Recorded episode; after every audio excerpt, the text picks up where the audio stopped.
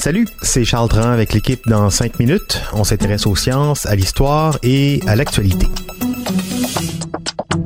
Aujourd'hui, on parle de microbes, bactéries, virus. Quelle est la différence entre les deux?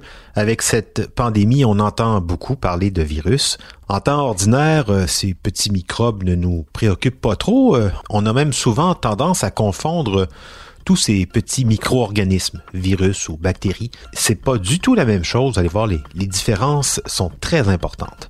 Voici là-dessus Véronique Morin.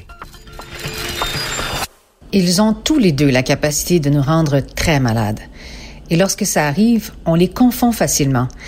Ils provoquent souvent des symptômes similaires, à un point tel que les médecins prescrivent systématiquement des antibiotiques quand l'infection s'installe dans les poumons, par exemple, sans savoir s'il s'agit en fait d'un virus ou d'une bactérie. Évidemment, on comprend que l'antibiotique n'a pas d'effet contre un virus. C'est pour ça qu'en toute connaissance de cause, en ce qui concerne le virus de la COVID-19, aucun antibiotique ne sera prescrit.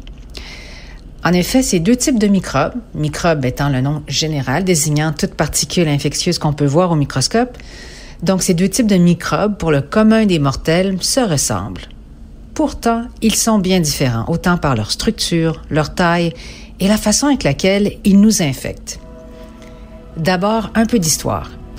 Ce sont les bactéries qui ont été découvertes en premier.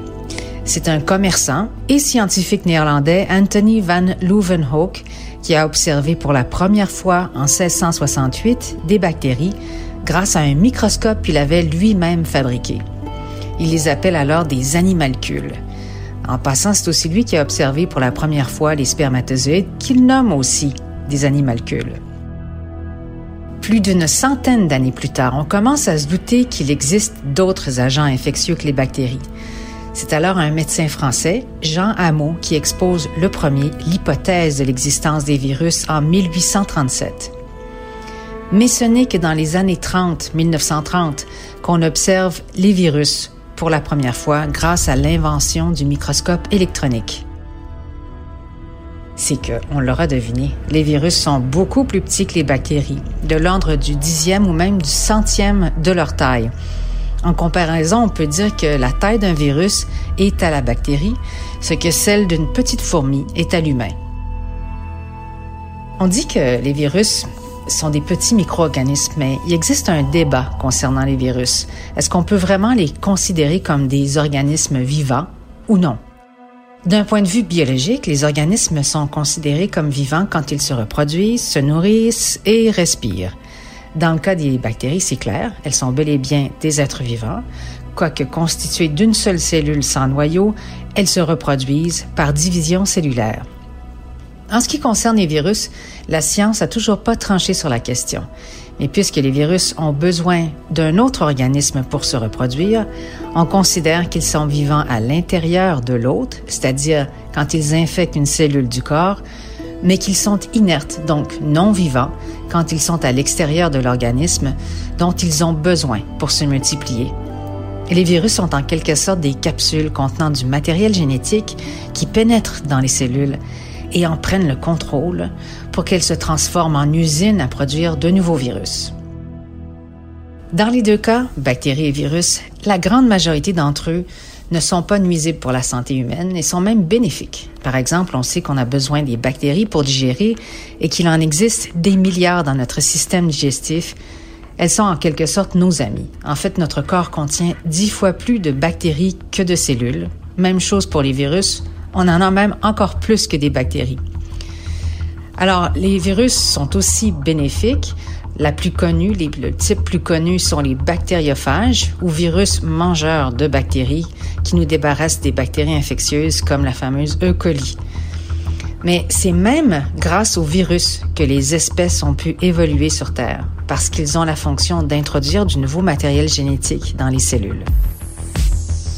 Il existe tout de même des centaines d'espèces de virus pathogènes pour l'humain. Bon, le coronavirus qui est un virus du rhume, fait maintenant malheureusement partie de notre vocabulaire.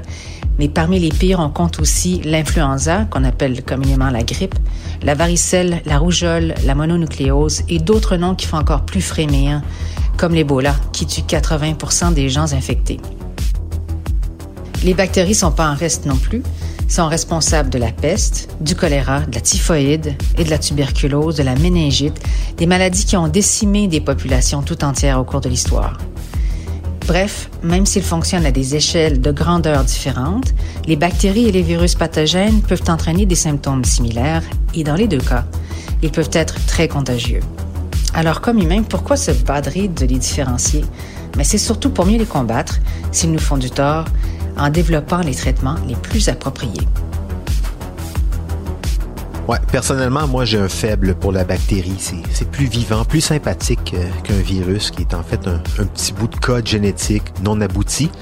Mais maintenant, euh, en apprenant que ce sont les virus qui ont permis de faire évoluer la vie sur Terre, euh, on peut aussi quand même pas tous les mettre dans le même bateau et les trouver merveilleusement intéressants. Un sujet sans fin donc qui nous montre qu'il reste encore beaucoup à apprendre sur les virus et les bactéries.